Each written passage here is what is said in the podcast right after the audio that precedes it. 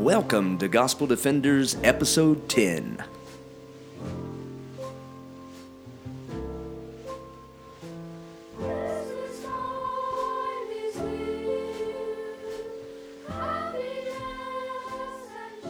I'm here, Jesse the Radical, in the studio with uh, my friend. I'm going to let him introduce himself. I am Andy the Anchorman. It's a pleasure to be here. And before we go any further, I just want to throw a shout-out to Robert, uh, the um, Robert the Rain Man. Robert the Rain Man. I'm sorry, completely, totally forgot that. I knew that. Uh, he is not gone, fair, faithful Gospel Defenders listeners. Uh, he will be back. It's just, you know, timing is an issue for all of us at one point or another, but we wish him well. I told him that this is uh, now going to be the Jesse and Andy show, and uh, if he misses one more, we're voting him off the ship. He is off the island. You are the weakest link. He is the weakest link. You remember that show, that British lady? Yeah, she was horrible. Oh, man. Wow, she was mean. That's rough. So this is episode ten. Episode hey, guess what? ten. Gospel Defenders is now a year old. Wow. We have, uh, and I think technically it's eleven or twelve episodes, but some of those were mini episodes, some were different. But this is uh, episode ten. I think we've been recording episodes for almost a year. Actually, it will be a year in um, December, the year anniversary, but this is our twelfth month of being in existence. And what what is the radio equivalent of party poppers? I don't We could throw some sound effects in later. Um... So, man, how was your Thanksgiving? It was good, man. I had two. Sweet. So great about in-laws. That is awesome. You get two. But we did Thanksgiving. This was the first year that Melanie hosted it at our house mm-hmm. on Thanksgiving, and it was good. It was it was a blast. The family came over, a lot of good food and everything, and, you know, good company. And then we did it again on Saturday at her mom's house. That was kind of the bigger bigger one. It was fun. We had a blast. I had to tell you about something that my wife made. So uh, for leftovers, this was like a few days after Thanksgiving. She chopped up some leftover turkey. Mm-hmm. She took a, a pita bread that, like, you cut it in half and then it opens in the middle almost like a little taco. Right, like a pouch. Yeah. And so she filled it with sliced turkey and then dressing and then gravy and then a few scoops of, uh, what is that called, the cranberry? Uh, Cranberry sauce. Oh, oh yeah. Cranberry yeah, yeah, salad. Yeah. yeah, you lost me there, but made made fantastic. Made a. It was like a Thanksgiving hot pocket, all in one bite. I mean, you get turkey dressing, cranberry salad, everything in one little pita. Wow, that sounds really good right now. And and then Tyler Tyler was asking Roman. She says, uh, "Do you like your Thanksgiving pita?" And I said, "His name's Roman, honey." Do you like your drink, pita? Do you like yeah. your drink? We had a little, what, what is yeah. that from, uh, Hunger Games? Yeah, right, pita. Pita. Yeah. P- pita. Got a, got a little British there for a second. I hey, caught I think, that. I think we may actually have some um, engagements. Nope, false alarm on our Facebook page. Oh, false alarm. So we're going to wait for those to show up. Um, so since this is our, like, tenth episode, Uh, we wanted to talk about Christmas is coming up. What did we get for Christmas when we were ten? Um, this was one of my most memorable Christmases ever because I almost died, and I'll tell you that. But anyway, I woke up Christmas morning, and there was a go-kart. Nice. Uh, little two-seater, five-horsepower Briggs and Stratton on the back of it. We went outside. We fired that thing up. I took off up the road, successfully turned around, and when I was coming back, like, I'd never had to push a gas or a brake differently. So mm. I was coming back. My dad was standing in the middle of the road, and I'm I'm supposed to brake, but I'm pushing, and I'm still hitting the gas.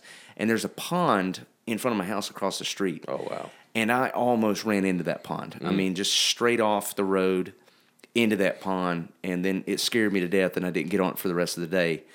But it turned out to be amazing, and uh, that was that was pretty awesome. Um, but what about you? Well, I, I'm going to date myself here because it was nineteen eighty-five when I was ten. Wow. Yes, I'm old. Um, which the biggest things back then were He-Man, Transformers, and Star Wars.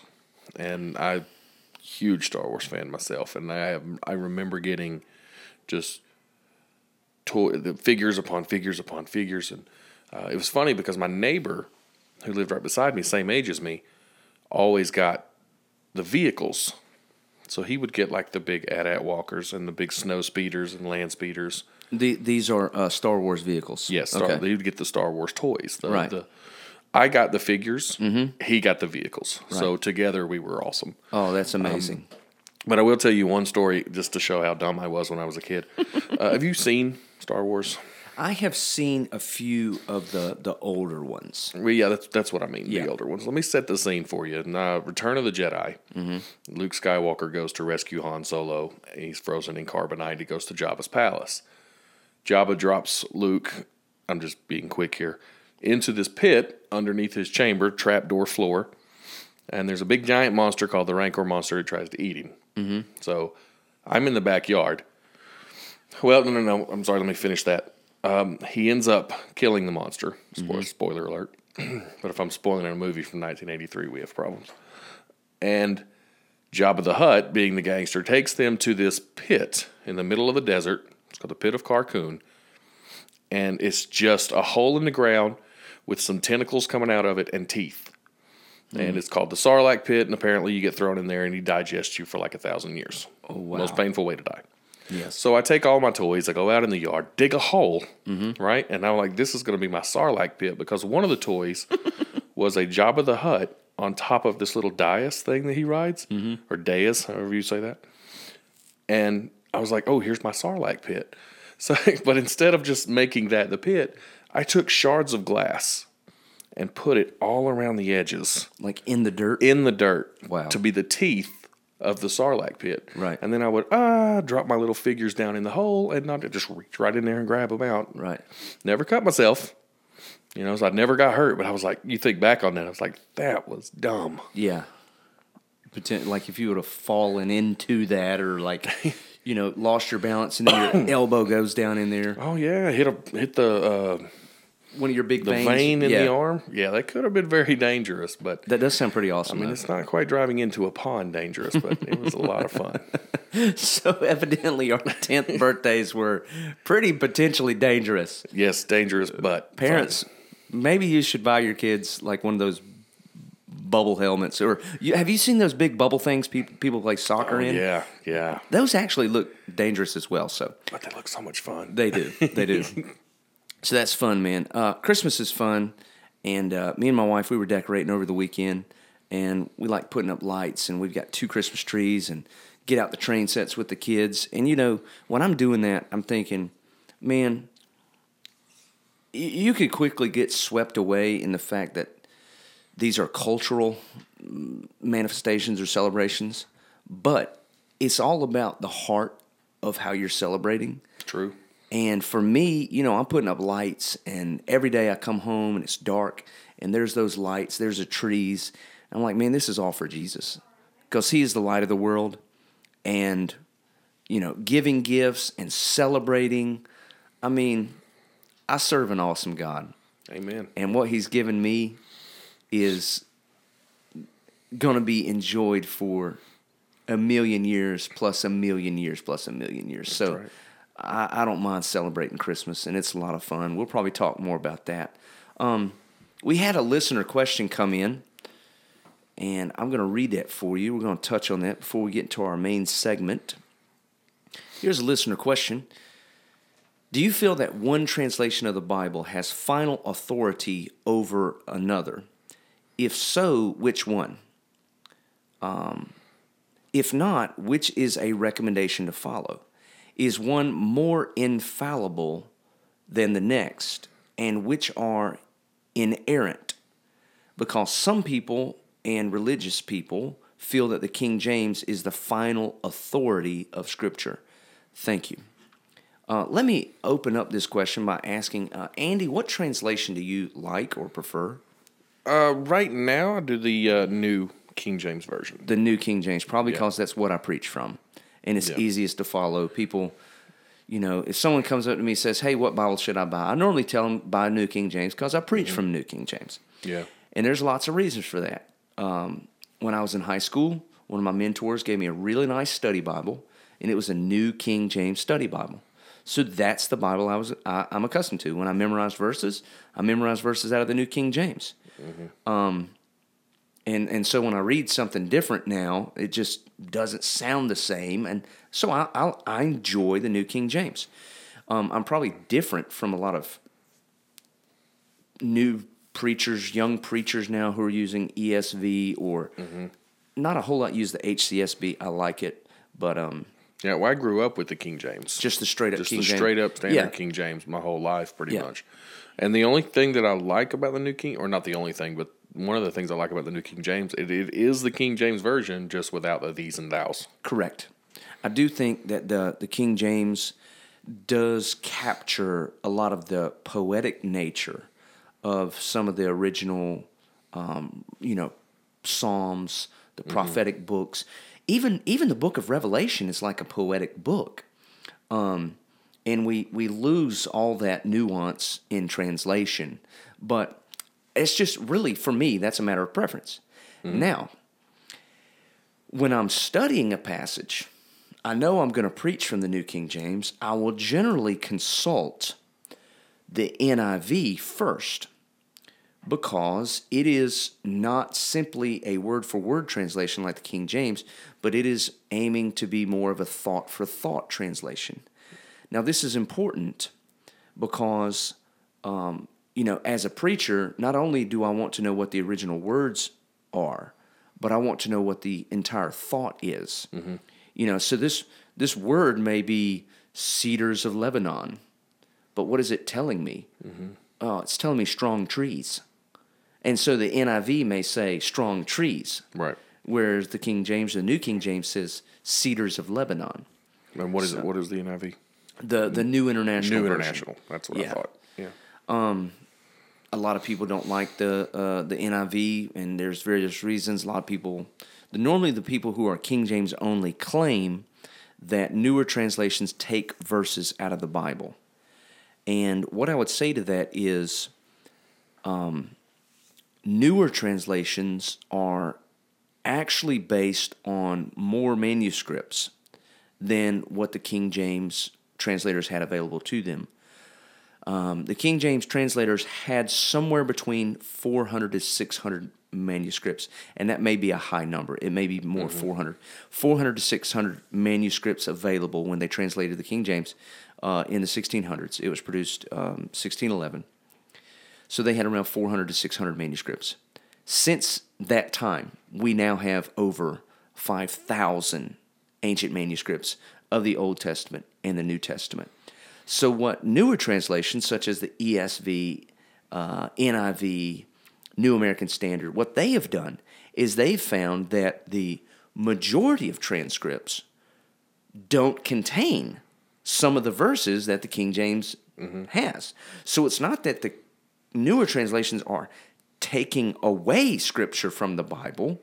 It is that the King James has some differences that weren't in the oldest translations or the majority translations. Mm-hmm. Um, and but but Bibles will contain those footnotes. You know, they'll say... Um, some manuscripts read this. Now, a lot of people get all worried when we talk about manuscript differences. Mm-hmm. But here's the deal. None of them change the gospel.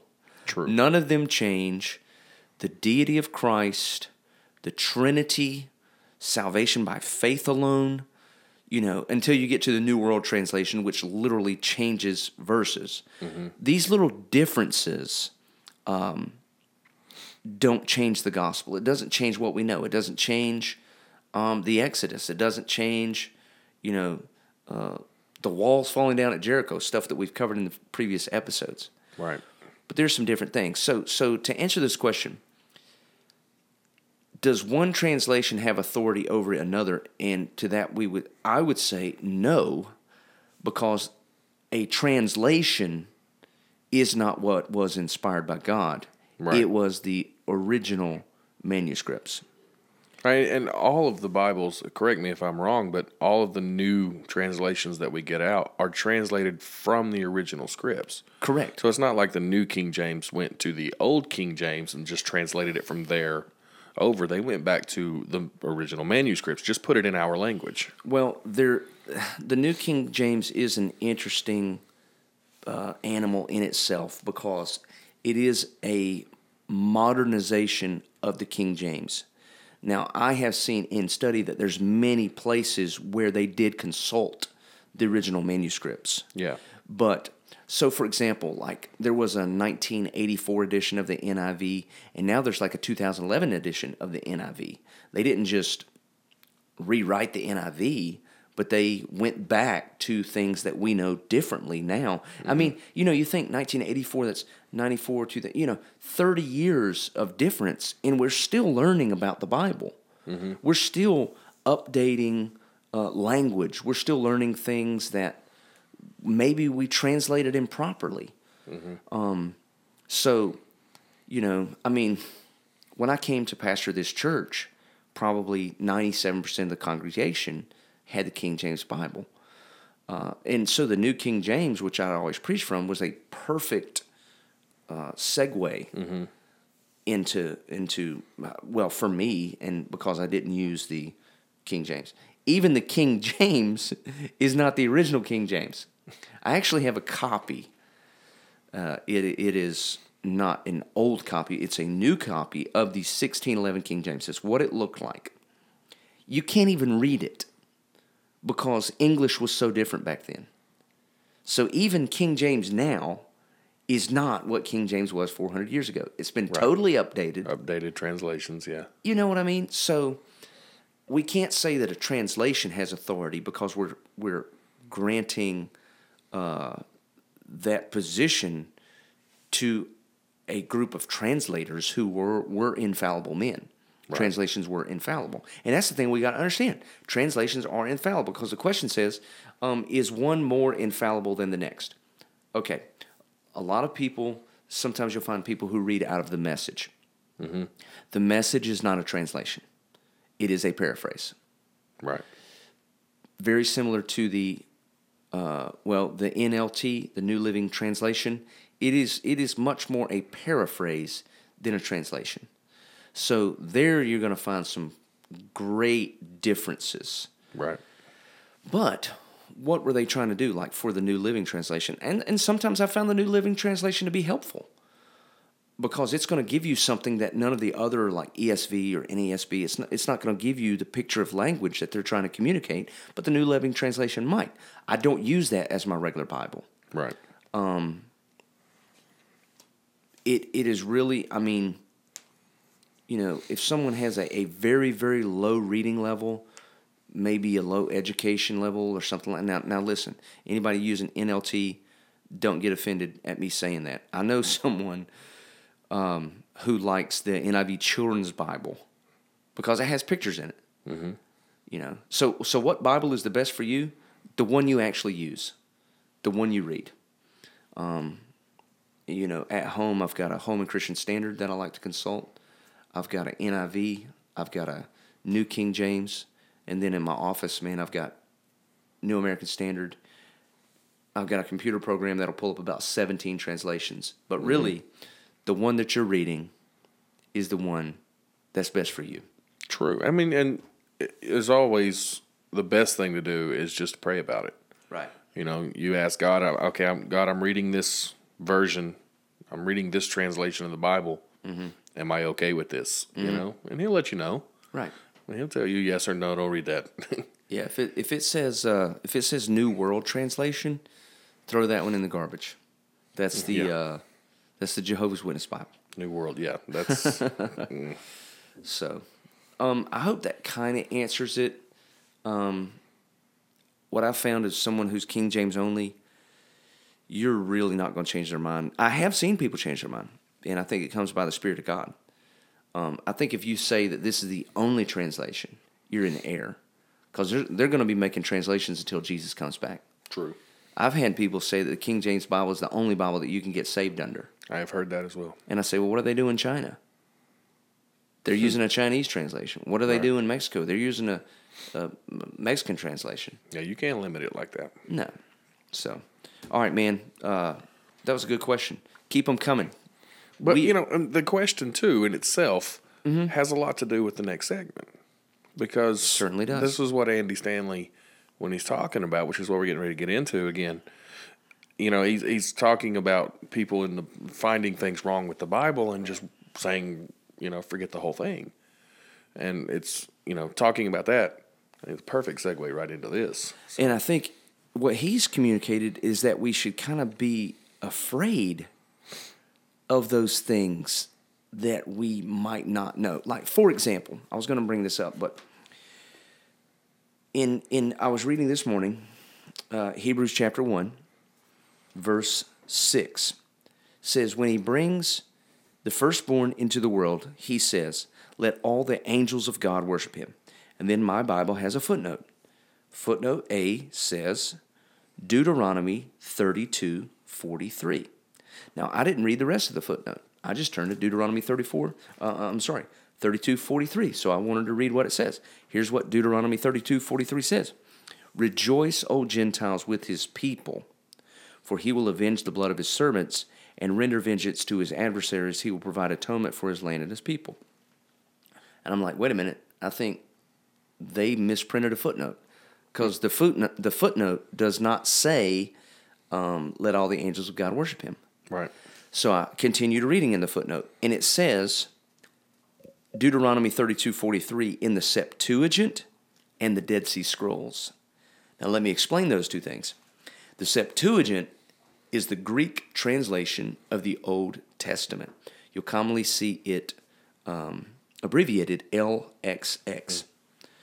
Um, so back in the first century, and probably before that, during Uh, Alexander, the the rule of Alexander, the Hellenization of the area, uh, people began speaking Greek. And so they were now creating translations. This has been a debate going on forever. They were creating translations from the Hebrew into the vernacular of the people, which is Greek. And that was the Septuagint, the L X X.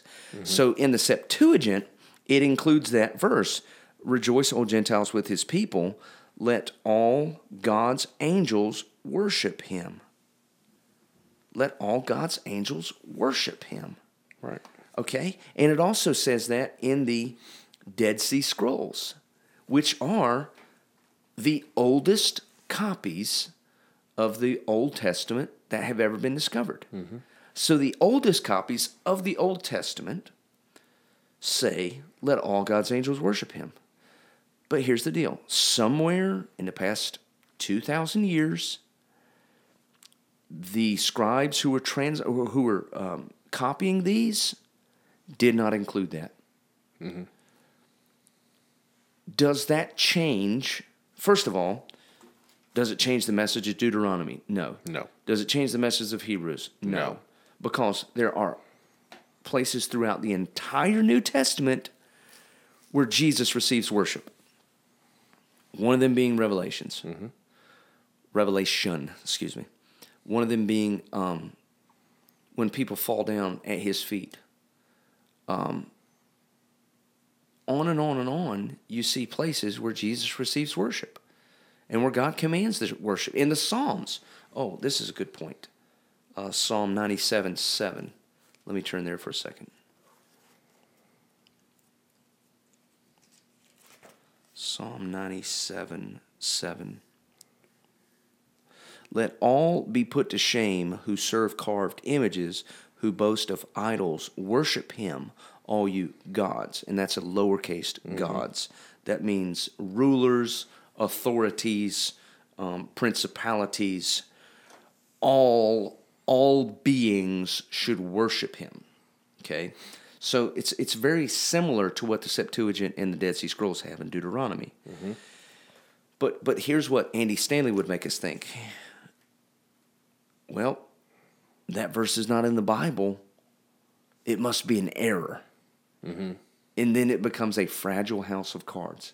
No, I think all those little differences actually show, number one, that the entire Bible was not fabricated as some kind of phony story. Mm-hmm. Number two, it shows the transmission uh, uh, process through history. Scribes were transmitting things, and there's things which have little changes.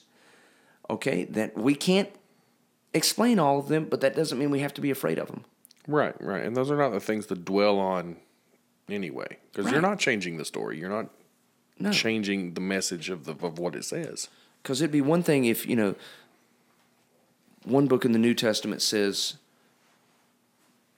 worship Christ, and another book in the New Testament says, worship the priest. Mm-hmm. But none of them, none of them say that. Right. Unless it's the high priest who is Christ.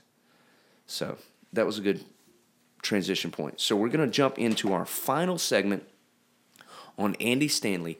If this is your first episode you're joining us with, because uh, we had probably about sixteen new subscribers last week um, to the to the Facebook page, mm-hmm. sixteen new new likes. If this is the first episode you're listening to, then go listen to the previous episodes, um, which were episode nine and then Gospel Defenders episode eight point one. Those were the ones where we began reviewing Andy Stanley's sermon. This is going to be our final, but we're going to pick up on some of the stuff he said last time. It, were, it was it was unbelievable. And here's here's the thing that, that I don't want you to miss. They did not make copies of the Gospels because they believed they were inspired. They made copies of the Gospels because they believed they were true. And what we mentioned last time was, here in this sermon, he's making a difference between inspiration and history. Mm-hmm. He he's saying there's a difference between true history and what was inspired by God. Um. Now, now, now, let's say which which is more important to you? If you're reading a history book or reading Proverbs. In the in the spectrum of your life, which would be which would be more spiritually important? Uh, Proverbs. I mean, that's, I think. I mean, it it kind of gives. And us... I can I could pick any book. Let's say let's say a history book or Psalms. Psalms. Yeah, I think anything that in if you're reading from the Bible itself is going to be more relevant to your life. And why do you think that? Well, history was written by the winners. Good, good, good point there. Yeah, and I don't think you really get a full account when you look back at at your American history book or whatever mm-hmm. of the true story, because I mean it's kind of an old adage, but it's true. History was written by the winners. Right. So my thought was, you know, the book of Psalms is not history. Right. But it is inspired. Mm-hmm. And they were making copies of those for hundreds of years before Jesus came along. True. Why were they making copies of those books?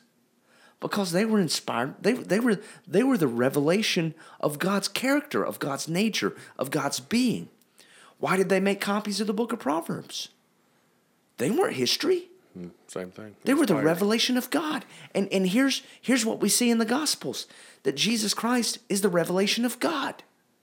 I mean, he was God in flesh.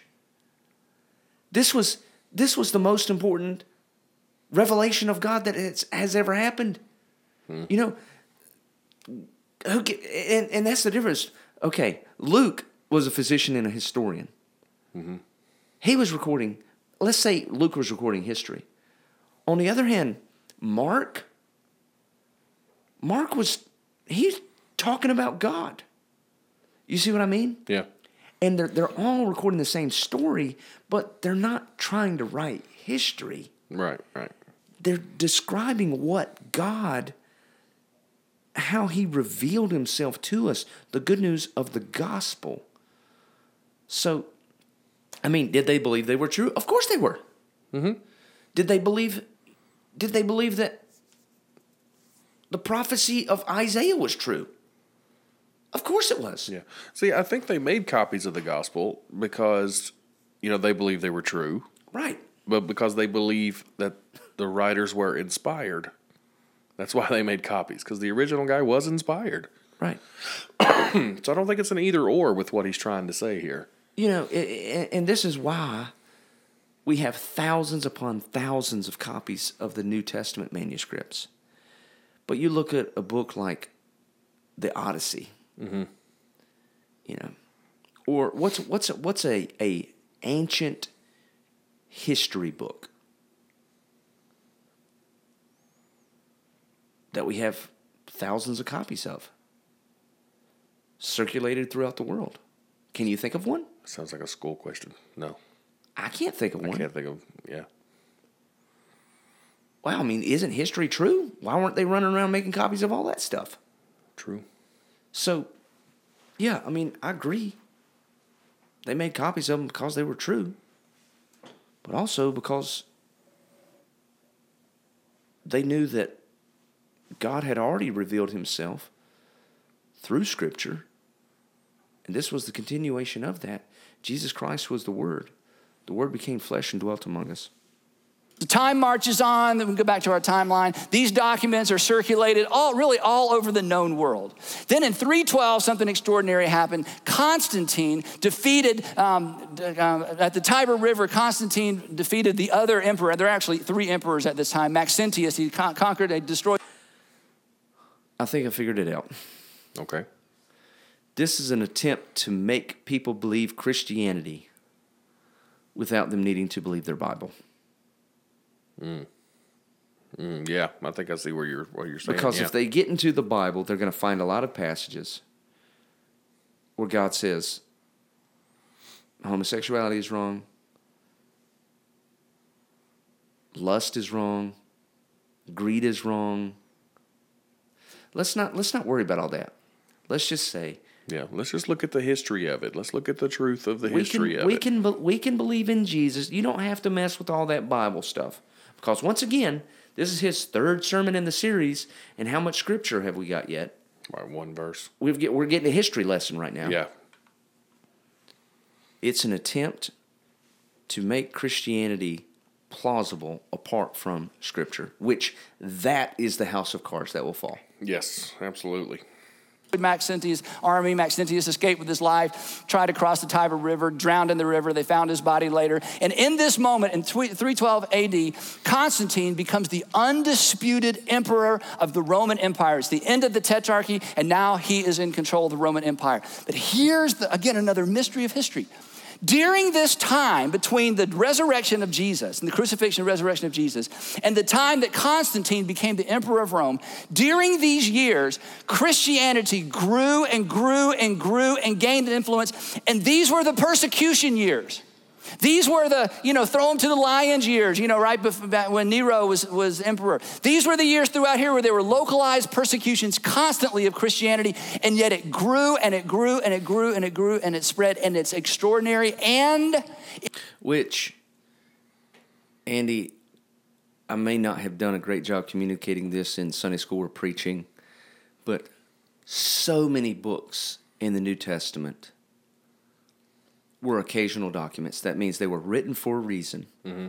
And you know what a big portion of that reason was? What's that? To encourage the believers who were in persecution. Right. Right. It was a lot of letters, you know, letters. Exactly. We had a, um, we were at the Thanksgiving, we were playing this game, and one of the games was to write down, uh, one of the categories was a book uh, of a certain letter. Or whatever letter rolled up on the dice. And somebody had said one of the books of the Bible. Mm-hmm. And we got into this kind of, not argument, but debate, discussion over whether or not they were books. Mm-hmm. And I was like, well, technically they were like letters. Mm-hmm. You know, I mean, yeah, we call them books of the Bible. Right. But is it really a book? No, the Bible's the book. Right. And then, I don't know, just kind of a little tangent there. That is an interesting document. Uh, I'm, I'm sorry, an interesting concept. Um, but even, and, and you know, he says, well, we didn't even have the Bible until so-and-so. Mm-hmm. That's what he said before. But what they did have were the individual letters. So, so I mean, imagine, you know, I've been preaching through the book of Romans for four years. Imagine you had that on a scroll. Right. That, Romans, that was Romans. a good, that was a big scroll. Okay. So they, I don't even know if they had the, well, they did the book of life, but, you know, you didn't carry around just sixty-six scrolls. I mean, the only thing you could fit under your arm was right. Chapters Romans one through four. or, or I mean, think about the Gospel of Luke or Acts, how massive that would have been. Mm-hmm. So I think you could make the argument that they were works in and of themselves. Right. But what I was trying to say was, all he's saying all these believers are being persecuted, Christianity still grew. Well, why did it still grow? Oh, that's right, because all these letters were being circulated, encouraged the believers in persecution. Because once the new believers came along, mm-hmm. they didn't witness Christ. Right. And they had to go by the They scriptures. had to go by, exactly. The letters that were uh, circulating. And what was being uh, prodding them towards continuing on the race, finishing the race with perseverance, consider it pure joy, my brethren, you face trials of many kinds. All these, all Scripture was encouraging the believers in persecution. Mm-hmm. So you get this picture of why the church was growing, how Scripture was being used in that context. It, it wasn't growing apart from the Bible. It was growing with, because of, immersed in the Bible. Right, yeah. It is unexplainable. In fact, Constantine's mother became a Christian before Christianity was legal, in spite of the fact that the Romans had a, you know, so many gods that they worshiped, in spite of the fact that Rome was eternal, the eternal city, that no one could defeat Rome, and yet in spite of that, in spite of the fact that the Romans said, the reason we are so powerful and the reason we're so successful is we have the favor of the gods. And with the favor of the gods, Christianity grew and it spread. Eventually, Constantine lifts the restriction on worship in the Roman Empire. Eventually, he, he embraces Christianity. But here's what most historians will tell you. Constantine, this is fabulous. This is, this is unbelievable. Constantine did not embrace Christianity because he was all that interested in becoming a Christian personally. Constantine embraced Christianity to unify the empire. Do you know what the significance of that is? That is... St- Actually, he had a dream where there was a shield with a cross on it. Mm-hmm. And in this dream, it was saying, go forth and conquer in this symbol. Mm. Okay. That's kind of important in a conversion story. True. I mean, for him, it wasn't simply a political movement, but he was actually convicted. And and actually, he waited till his he was on his deathbed to be baptized because um, he believed that well he believed that baptism removed sin, and you couldn't sin after you were baptized. Mm.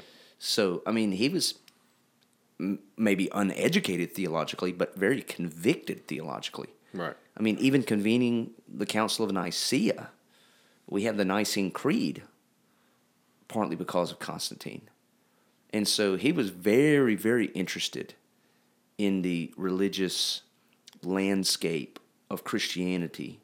Um, and that's kind of where problems started when the government became interested in Christianity. But God used it. God will continue to use it.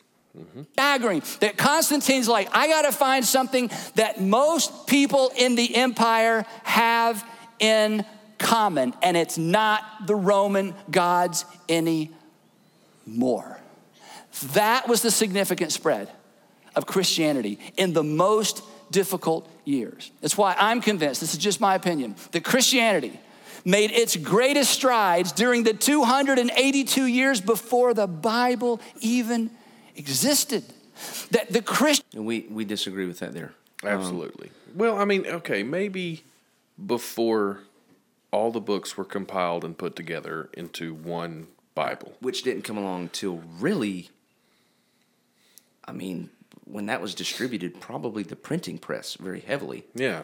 Otherwise, so, you had some huge handwritten, I don't know what that monster would be, but, you know. yeah. So, yeah, okay, maybe that's what he's trying to say, is yes, the compiled works of the Bible were not around, but the individual works of the Bible were. Spe- specifically, uh, seventy-five percent of the Bible, being the Old Testament, which is what the early church used as right. their scriptures and liturgy. And yeah, and if you take, like, physically remove a, a book of the Bible from the Bible, mm-hmm.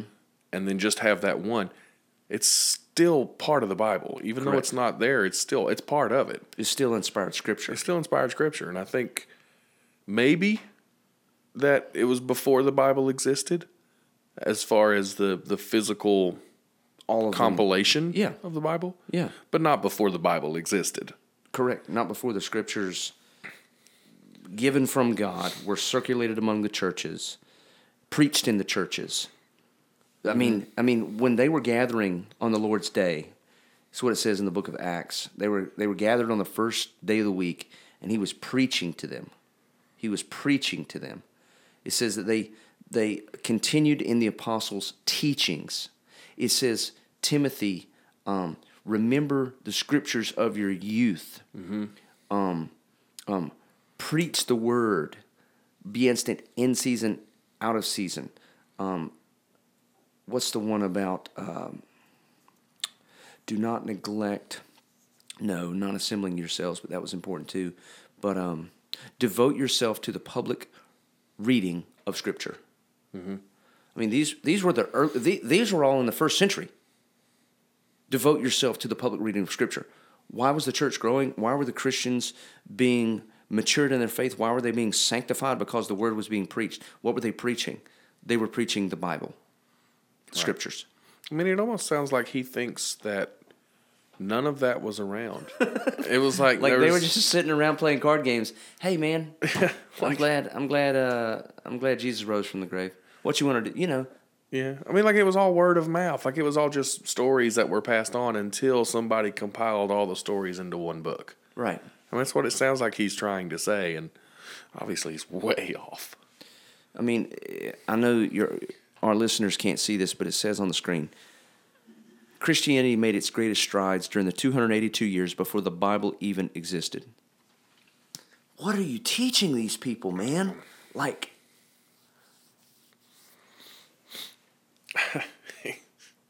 I don't know. It is is such a far grasp from um,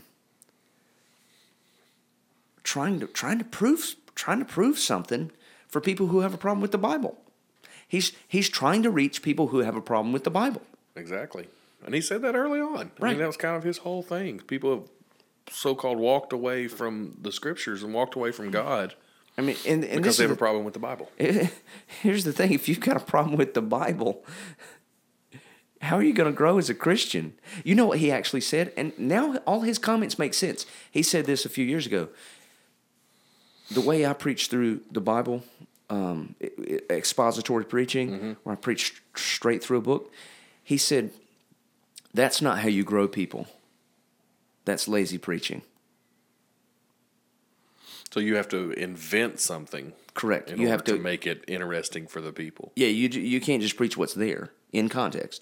You have to invent something and, and have all these these slides with uh, his histographs mm-hmm. and you know history lessons and no notes and you see it all starts clicking now. Mm-hmm. It all starts clicking. Christian faith grew from thirty to the time of Constantine, not on the back of the Bible says, the Bible says, the Bible says, the Bible teaches. In fact, the Jewish scriptures, the Jewish scriptures were not combined with those New Testament documents. Look at this. They weren't combined with the New Testament documents until three fifty A D. The f- what do you mean they weren't combined? Exactly. That's you mean, like I was saying. You mean when the churches in Galatia were reading the scriptures, um, that were being circulated, that they didn't also have the Septuagint? I mean, mm-hmm. he, here's my disciple group is studying Hebrews right now. Right. Every chapter of Hebrews is quoting the Old Testament. Mm-hmm. I mean, over and over and over quoting the Old Testament. Why would that be? Oh, that's right. Because the New Testament church knew that Jesus was a fulfillment of the scriptures. Right, right. And that they were basing their faith on the scriptures, that they were basing who Jesus was based on if he fulfilled the Bible's prophecies about him. Yeah, and what is the what is the importance of having them all combined? They're still there. I mean, you know what's cool? There's there's some new um, methods, not methods, but kind of ideas in printing coming out. Mm-hmm. Now they're. Have you seen this box set of the Bible? It doesn't come as one book. It comes as like five books. You get the law, which is Genesis, Exodus, Leviticus, Numbers, Deuteronomy. It's in one book. Hmm. And then you get um, history mm-hmm. in one book. And then you get like... Prophecy uh, or... Yeah, prophecy in one book, standalone. So, you you know, when you're when you're reading this book, you're just reading prophecy. Right. Well, I mean, that's kind of how it's been all along. And yeah. that's why the Bible is divided the way it is. It's divided into law, prophecy, history, wisdom literature, gospels, letters. Mm-hmm. I mean, it's divided like that because that's the way the church had it. That is pretty cool, though. Mm-hmm. First record or the first um, existent copy that we have of the Old Testament, it wasn't called that till about one thirty A D, the Old Testament being combined with the, the Greek New Testament, the first co- the first reference or the first one we have or the oldest one we have is three hundred fifty years is three hundred fifty years after the birth of Christ. And here's why. So, I mean... Again, not important that they were not combined. They were still there, and they still used them. It was still Scripture. Preaching from them. I mean, the Jewish synagogues for a thousand years didn't have a bound copy of the whole Old Testament. Mm. Every scroll was individual. And one synagogue may have had the scroll of Daniel, and one synagogue may have had the scroll of Proverbs, and they may have traded these on a monthly basis. I don't know. I mean, you know, even the whole... Jewish system wasn't simply based on did they have a bound copy of thirty-nine books. Mm-hmm. No, because they had been reading these books, these scrolls, from the time they were born. This is what they read. It says that when Jesus uh, was in the synagogue that he opened the scroll of Isaiah and read and said, "This is about me." That was the first expository sermon. Mm-hmm. And he explained the scriptures to them. So, you know, he was basing the revelation of himself on the Bible. Because it was illegal. Not only that, it was expensive. Nobody even, even had access to the Jewish scriptures unless you went to a synagogue. It took Constantine becoming the emperor and having the wealth and the influence to allow the scribes and the scholars to gather these documents, put them together. They were still arguing about which of the New Testament, which of the first century um, Christian writings should become part of what would eventually be called the New Testament. But the Bible as we know it, the oldest copy we have is three hundred fifty years after Jesus. Why? Because during this time, they're being written, then they're being copied and distributed, and over time, they were being gathered. And the first time that the word Bible or the Bible was put on as a label on this collection of Old Testament Jewish scriptures and New Testament writings was about thirty-three years later in three eighty-eight A D. Okay. This is like saying Christianity is not based on the Trinity. Hmm. Because the first time the word Trinity was used was two hundred years after Christ. Mm. It doesn't matter what label they were using. No, that's true. It doesn't, you know, it doesn't, I mean, the word rapture is not in the Bible. And it's saying, well, Christianity didn't believe in the rapture. Well, I mean, you look throughout the New Testament and they said, we're going to be caught up in the air with the Lord. Mm-hmm, blink of an eye. So, yeah, they weren't saying rapture. It doesn't matter what title. Excuse me, what title it is. Who cares what they were calling it? Now, here's my point. And this is, I mean, this is a showstopper. This is, a, oh my gosh, I didn't know this. Oh, I, this is, oh, I, I, I need to pay attention to this. You ready for this? Before the Old Testament, which it wasn't called the Old Testament when this happened, and before the New Testament, the term New Testament didn't show up till about two hundred or two twenty A D. Before the Old Testament, New Testament were combined and titled the Bible, Christianity had already replaced, had already replaced the pantheon of Roman, barbarian, and most Egyptian gods and was the state religion for the Roman Empire before anyone ever held one in their hand. In fact, it would really be almost to the invention of the printing press before anyone ever held one in their hand. This is what's so frustrating and this is probably why I'm going to get my P H D in church history. Yeah. Because, you know what, up until the time of Constantine, you had numerous, numerous church fathers who were encouraging the church, quoting the scriptures. Mm-hmm. Justin Martyr, Origen, Irenaeus, Chrysostom. You even had documents, you even have these other documents like the Didache, which were Christian documents that were based on the Bible. Mm-hmm. I mean, all these writings that were being circulated were based on the Bible. They, how, how would they even know what to talk about? How would Rome be based on Christianity if no one even knew what it was? Right, if they didn't have the scriptures to follow. Correct. I don't know how many time, more times I can say it from. This is officially the worst sermon I've ever heard. It is getting there. First, second, and third century Christians, look at this. The first, second, and third century Christians who faced tremendous hardship believed Jesus loved them before the Bible told them so.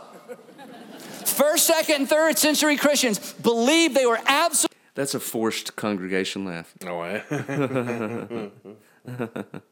Absolutely convinced Jesus loved them, but this was before uh, there was a Bible to tell them so. Peter, James, you know, John, Luke, you know, all of these these New Testament writers, they were ab- they did not choose they did not choose to follow Jesus and believe in Jesus because of an infallible Old Testament or a non-contradicting New Testament. Ooh. Mm. They mm. did not believe in Jesus because of an infallible Old Testament.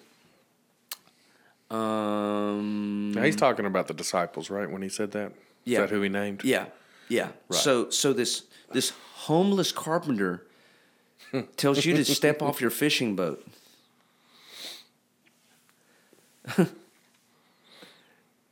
Yeah, let me go follow this homeless guy. Well, what I mean, what did they all know? They knew that Judaism was awaiting its fulfillment of the Messiah. Mm-hmm. And here's the reason I know this. You look in Luke chapter two. Go to the um, go to the temple. When Jesus was being presented at the temple, you had Anna, the prophetess, who had mm-hmm. been looking for the one who would bring restoration to Israel. You had, oh man, what's his name? Simeon? Yeah, Simeon. Sounds right. Okay, here we are. Here we are. Song of Mary, uh, Zacharias, uh, I want to say that's who it was. They knew that the fulfillment of Israel had come. They knew who the Messiah was going to be. They knew what they were looking for. Because of the scriptures. Exactly. And if any, if there was any Jew or any disciple who didn't believe in the infallibility of the Old Testament, mm-hmm. why would you trust a homeless guy with no money? You know, you say, well, well, he was performing miracles. Yeah, not when he... Even then they didn't believe. Right, yeah. So... Yeah, okay, I'll give you the that they, they didn't know the, the, uh, the New Testament because right. they were living the New Testament right then. Correct. But... They didn't. They followed Jesus. They didn't have an infallible New Testament. They had an infallible Christ. Right.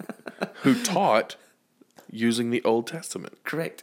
I mean, after after Jesus was resurrected, he didn't go say, hey, guys, here I am. No, he was walking, he was walking around the, along the road, mm-hmm. and there were some disciples that didn't recognize him, and he explained the the scriptures. Oh, man. That's amazing. Yeah. He didn't say, hey, guys, here I am. He said, nope, let's understand the scriptures. Mm-hmm. And now you'll see. Now you'll see why this happened. Mm. In fact, just to frame this up a little bit different, imagine this scenario. You know, somebody from the, the future comes back to have a conversation with Peter and says, Peter, well, well, Peter, before you get all geeked out about this Jesus thing, you need to understand. Do you know there's no archaeological evidence for a worldwide flood? Did you know that it's, that it's people are skeptical of the whole idea of the Hebrew people migrating from Egypt to the Promised Land? Um, did you know the earth has to be more than six thousand? Let me pause there. Every culture, ancient culture, has a uh, historical narrative of a worldwide flood. Right. Not just not just Christians. Correct. Every every culture. The the Epic of Gilgamesh is about trying to find the man who was in the flood, mm-hmm.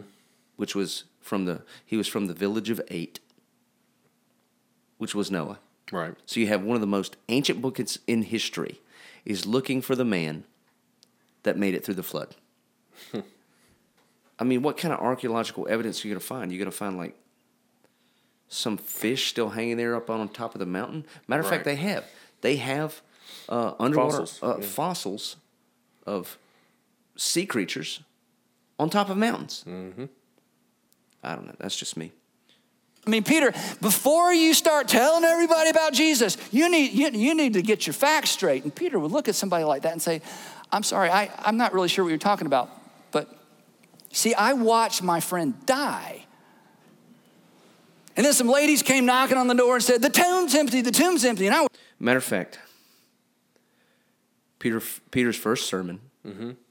in Acts chapter two, when he stands up, he says, men of Judea, let this be known to you, and heed my words, for these are not drunk as you suppose, since it's only the third hour of the day. And he did not say, hey, Jesus was my friend. The first thing he says is he quotes the prophet Joel. Mm-hmm. And he says, it shall come to pass in the last days that I'll pour out my spirit on all flesh. And he goes on and he quotes Scripture before he says anything about Jesus of Nazareth. Mm-hmm. Why was he doing that? Because every Jew listening there would pay attention to Scripture because they knew it was the infallible Word of God. Right. Revealed from God. That was his opening sermon, quoting Scripture. We're running to the tomb, and I looked in, and I thought, you know what I thought? I thought somebody stole the body. And then later we had breakfast on the beach with my risen friend. So I don't know about all that stuff you're talking about. This is what happens when you don't use the Bible in your sermons. You say things that the Bible doesn't say. Right. Because if you were actually reading the Bible, you would see that what Peter said. Yeah. Well, was, I mean, what, what he's saying is that if somebody were to come from the future back to the past and talk to Peter, that's what Peter would say. Right. But right. you read and you see what Peter did say. Exactly. And that, when somebody from the future comes back to talk to Peter, he's going to say what he said. Correct. You know, he's not going to make up some stuff. Right. And he's going to show that Christ was the fulfillment of the Scriptures. So he quotes from Joel, and then he uh, quotes from, let's see, twenty-eight Psalms, and then he quotes from Psalms again, which, by the way, Psalms were not history. Right. But they knew they were inspired. Right. All I know is this. He died, he rose from the dead, and when somebody predicts their own death and their own resurrection, you just go with whatever they say, okay? My faith doesn't hang by the thread of verifying everything in the Old Testament. I'm a Jewish man, he would say. So I love the Old Testament. He wouldn't call it the Old Testament. I love the Jewish Scriptures. But I'm not a follower of Jesus because of the Jewish Scriptures. I'm a follower of Jesus because he rose from the dead. And preached For- from the Jewish Scriptures. Correct. I, I know I've quoted this so many times that... Uh, Their, must, their, their, their message was that Christ died for our sins according to the Scriptures. Mm-hmm. He was buried and rose again according to the Scriptures. Mm-hmm. So I disagree with everything he's everything. saying. Everything. I think there would be an argument. I think Peter would be like, oh, you have no idea what you're talking about. The Old Testament or Jewish Scriptures or the infallible Word of God. Everything talks about Jesus. Everything. The first... three hundred. For the first three hundred years, the debate centered on an event, not a book. The question that for the first three hundred years was not, is the Bible true? Is the Bible true? Is the Bible true? The question was, did Jesus rise from the dead? And Matthew said, oh, yes, he did. And Mark said, oh, yes, he did. And Luke said, oh, yes, he did. And John said, oh, yes, he did. And Peter said, oh, yes, he did. And James, the brother of Jesus, said, oh, yes, he did. And then a fire-breathing Pharisee named Paul, who was going to put the church out of business, becomes a raving fan and dedicates his life to taking the gospel of Jesus to Gentile people all over the Roman world. Because of the scriptures. If there's no, here's the thing. There's no explanation for the success of the church if Except Jesus hadn't risen from the dead. The success of the church isn't the Bible tells me so. There was no Bible to tell them so. The success of the church was always built. Jesus said, except the sign of Jonah be given to you, which mm-hmm. is that the Son of Man must be in the belly of the earth three days and three nights. He was showing them that I'm fulfilling the scriptures. I am the greater Jonah. Mm-hmm. I am the greater David. I am the greater Abraham. I am the greater Moses. I am the greater Solomon. You know, mm. I think this is this is such a low view of the authority of scripture as God's um, guide for the church. Because mm-hmm. I mean, I mean, here's the deal: if If Scripture is not God's uh, God's guide for the church, then evidently what he's saying is our faith is not based on the Bible. It's based on the the historical transmission of it's oral based, history. Yeah, it's based on man. Exactly. It's based on what we rationally think. Mm-hmm. The only problem is man's rationalism cannot be the source of his Um, own authority, because what we think sounds logical mm-hmm. is not necessarily what God commands us to do. Exactly. I mean, what we think is logical is protect yourself, but the gospel says give up your life. Mm-hmm. Give up your life. Go. You can go to dangerous places because death is no longer an enemy. I can die for Christ. Death is no... I mean, is it is it your parents who are missionaries mm-hmm. in uh, Romania, yeah. which is not the most economically and governmentally stable country? True. I've been there. What gives them the confidence to do that? It's not rationalism. It is the conviction that the commands of Christ are greater than our rationalism and reason. Exactly. So we're at we're at a minute, or I'm sorry, an hour and two minutes now. I think we've pretty much exhausted the theology and the I philosophy so. in this yeah, sermon I, series. If I remember correctly, the rest of, of what goes on, which is only, what, about ten minutes left of the, if you just let it play straight through. Right.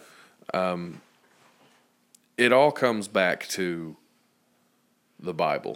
Mm-hmm. It all comes back to his saying that you that there is only one book, that the scriptures were not a thing. It's the way it's, he's making it seem.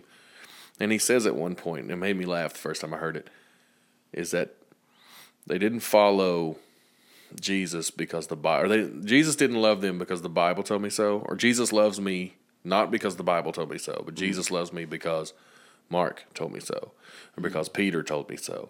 Right. Because Matthew told me so. How did they tell us that? Right. How did how did Matthew tell me that Jesus loved me? Correct. In the Bible. Yep. I mean, I mean, so yes, the Bible told me so. Correct. And I, I don't understand how he tries to differentiate between the Jewish scriptures or the scrolls or the written word apart from being all collected into one. Right. I don't, I don't even know why he would want to do that. Mm-hmm. I mean, let, let's say, let's say you're on a deserted island and you find the book of Romans. Mm-hmm. Well, y- you have found Holy Scripture. Mm-hmm. Um, and I think Apostle Paul and the Holy Spirit did a pretty good enough job in the book of Romans, presenting the depravity of man, the sovereignty of God, and the reality of the gospel, that even with one, even with one, I mean, that's how that's how um, Martin Luther came to realize the gospel of grace, was through reading Augustine's commentary on Romans. That's mm-hmm. how uh, Augustine came to understand the gospel of God's grace, was through reading the book of Romans. I mean, God doesn't need the whole Bible. He, he's given it to us. Mm-hmm. God can convert someone with one piece, and it's still inspired Scripture, and it's sufficient to bring us to faith. Mm-hmm. You know, absolutely. So, um, we've appreciated your uh, patience. If if you've listened to all three episodes, you've heard a lot. I hope you now kind of understand what a Reformed perspective means mm-hmm. on a high view of Scripture. Sola Scriptura, Scripture alone, be our guide for the church, because otherwise, this is how you get the papacy, by right. believing that it's not sufficient. So, um, but if anybody wants to kind of see where he goes from here and the, the lunacy that happens after all of this, um, where where where would they go? I mean, would you even recommend somebody going to watch this? Researching this? Yeah. No, I would recommend them to um, get on their po- podcast app and uh, check out Alpha and Omega Ministries with Doctor James White. Mm-hmm. That's who I would recommend. Yes, you start immersing nope. yourself with, because the problem is, well, I, I mean, the reason I know Melanie had asked, she because she listens to the podcast and she's like, I want to hear the rest of what he has to say mm-hmm. because it's ridiculous, mm-hmm. and and, and I, we're not obviously we're not going to finish it, right? Um, I don't I really don't want to finish it because well, it's, I mean, it's that bad. Really, this has been right now. We've listened to a forty-minute sermon without Scripture. Yeah. So, I mean, you know, I would listen to someone that was trying to exegete Scripture and maybe doing a poor job. And I mean, it, it, here's the thing. If you're if you're preaching Scripture mm-hmm. and you're reading it, eventually even a blind squirrel finds a nut. Right. I mean, you're going to come across something good. The problem is when you're when yours not even based on Scripture at all, there's not a whole lot of value I can I can see in listening no, to a whole lot just more. Straight. Yeah, well. But I hear you. So, uh, hopefully next time we'll um, have Robert the Rain Man with us, and we need to plan a big one-year Gospel Defenders podcast episode. It's going to be huge. Yes. Big birthday celebration. We look forward to it. God bless you guys. Uh, get ready for the season of Advent, celebrating the incarnation. Do it all for Christ. Uh, until next time, we'll see you later. Take care.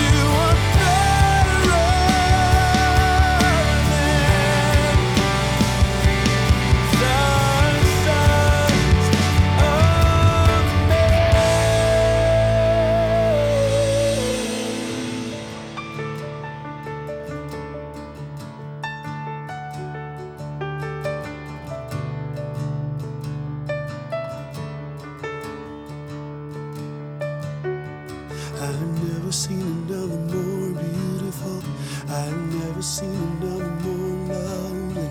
I have never seen another more righteous. I have never seen another more holy. I have never seen another more beautiful. I have never seen another more lovely. I have never seen another more righteous. I have never seen another more